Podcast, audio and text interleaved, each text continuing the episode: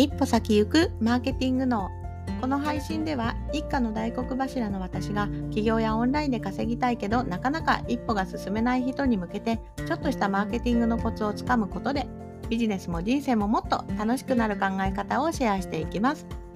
こんにちは下坂恵理子です。今日はいかがお過ごしでしょうか？今日はですね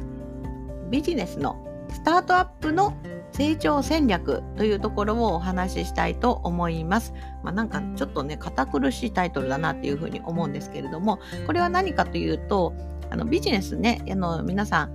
どいつの段階でもスタート始め最初初めてっていうのがあるわけなんです。私もあったんですけれどもなのでこれを聞いている方はもしかして今現在スタートの前なのかもしれないしまだねスタートしてないかもしれないしスタートし始めたのかもしれない。あの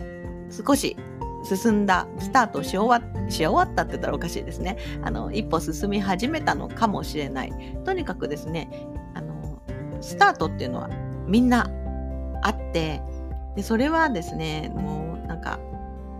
わからないですね。みんな初めての時って本当にわからなくて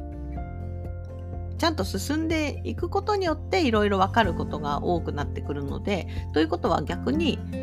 全ての人は最初から分かっていたわけではないってことですね。全て計画的にね全部できるなんてことはないしやってみないと分からないことが多いです。ただねその中で何も見えない中進んでいくのってめちゃくちゃ怖いじゃないですか。私は怖かったですね。あのこの先なんかトンネルはいつまで続くんだろうっていう状態です。本当怖いですよね。でやっぱり目標がないと進んでいくのしんどいし目標があったとしてもそこへ行くまでの道筋がないと結構あの苦しくなっちゃいます。例えばじゃあねえ、ー、と5億円 突拍子もなく5億円稼いで海外に移住したいとかあなたが目標を立てたとしてもちろんそれは叶わないわけではないしできてる人もいるのでできなくはないですけれどもあなたがそこに5億円稼いで海外に移住するまでのストーリーですねこうなってこうなってこうなるみたいなストーリーが分かっていないと今目の前のね仕事投稿できないですね。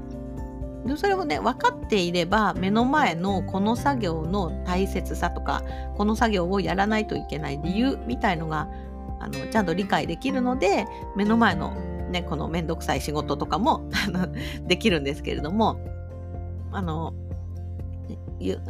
つながりが持てないというかそこへの生き方がわからない目標を立ててしまうとじゃあ一体どういったステップを踏んだらいいのかっていうふうに不安も出てきちゃったりします。そうすると何が起こるかっていうと寄り道をしてしまいます。あの今やってることじゃないんじゃないかとかもっといい方法があるんじゃないかとかそういったね余計な回り道をしてしまうことに陥ってしまうのでだからこそ道筋を知っておくっていうのは必要です。で今日お話しするスタートアップ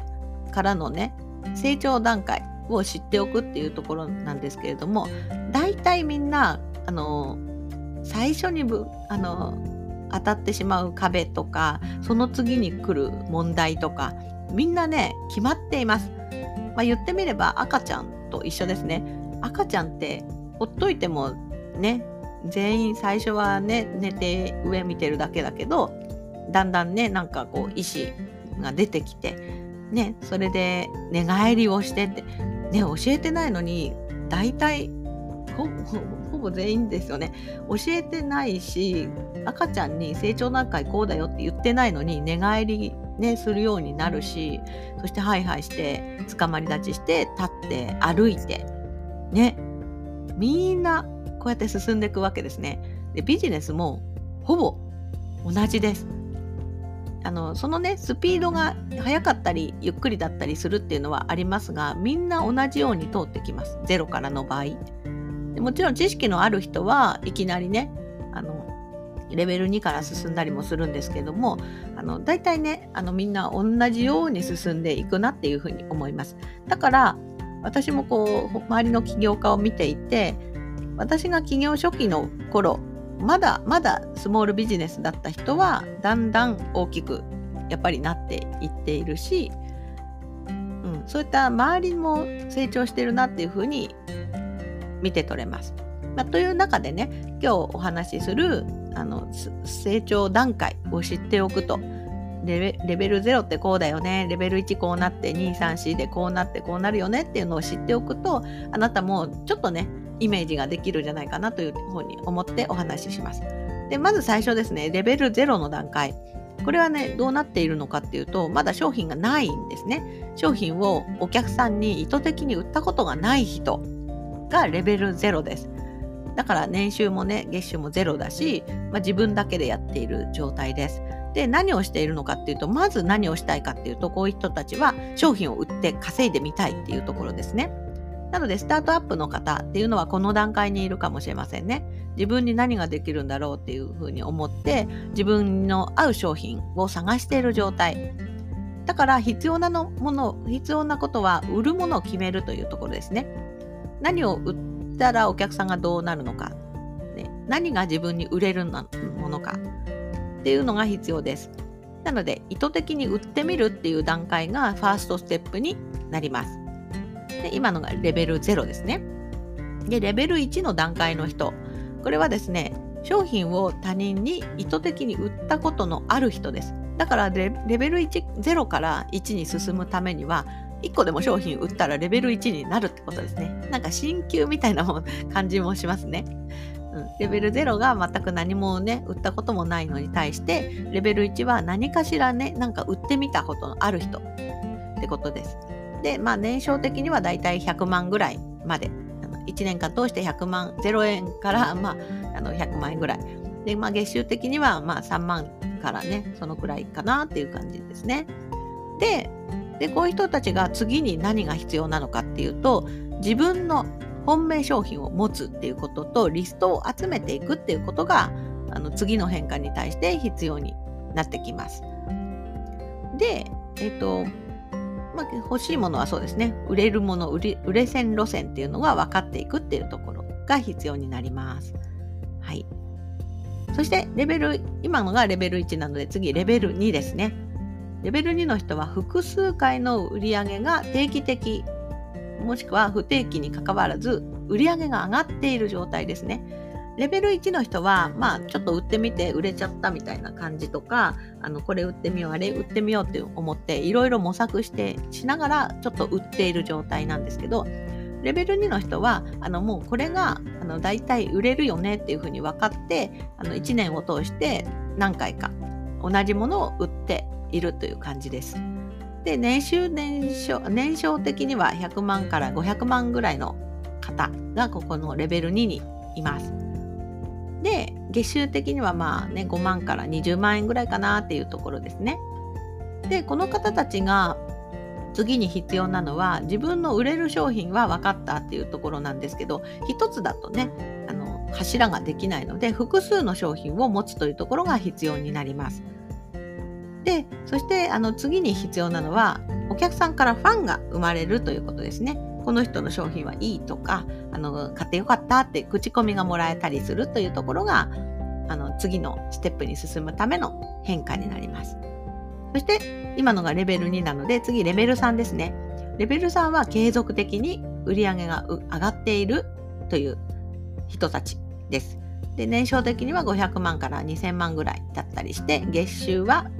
100万、あ、ごめんなさい。月収は10万から50万という感じですね。で、この頃になると外、外注をしてたりします。スタッフを雇ってたりします。で、大体売上の増加をもっと見込んでいきたいなっていうところですね。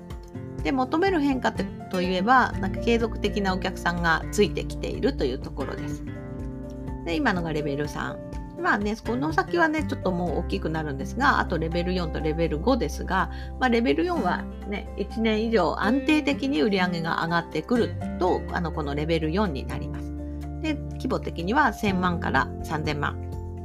で、売上的には月30万から100万で、あの、外注の人もね、3名から5名でなってますね。で、法人さんとの取引があったりとか、社長が関わらなくても売り上げが上がるっていうね、あの、人に任せて売り上げが上がっているレベルになります。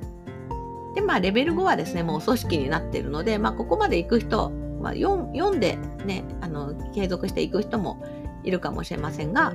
レベル5になるともうね、本当に事業大きい会社っていう風になってくるので、まあ、なので、スモールビジネスの人は、レベル0から、まあ、レベル3ぐらいまでがね、段階的なものかなっていうふうになりますし、まあ、レベル3までいけば継続的に売り上げが上がっている状態が作ってあるので、まあいろいろ心的にも余裕が出てくるんじゃないかなっていうふうに思います。まあそう考えるとですね、レベル0の段階って非常に不安だってことがわかります。まあ、商品がない。ね、売り上げがない。ね、どうしたらいいかわからないっていうね、レベル0の人がまあもちろん圧倒的に多いんですけれども、まあ、なのでこういったね、段階を知っておくと、じゃあ次何をしたらいいかなっていうのがわかるので、うん。あの知っておくと、ね、次にやることもわかるし、進んでいく過程とか、必要なこととか、ね、誰に何を頼んだらいいかとかもわかるので、まあ、こういった全体像ね、知っておくといいんじゃないかなっていうふうに思います。はい。というわけで今日はですね、スタートアップの成長戦略っていうことで、まあ、全体像を知るっていうところですね。赤いとこ全体像を知る。像を知る。はい。というテーマでお話しさせていただきました。で、あの、今日お話ししたようなね、あの、段階がわかる、えっと、売れていない理由がわかるビジネス診断を提供しております。まあ、これやっていただくと自分がどこの段階なのかわかるので、あの、ぜひ概要欄に貼っておきますので、あの、気になる方はやってみてください。また、えっと、明日からま配信していきますので、気に入っていただいたらフォローしていただけると嬉しいです。それではまた。バイバーイ。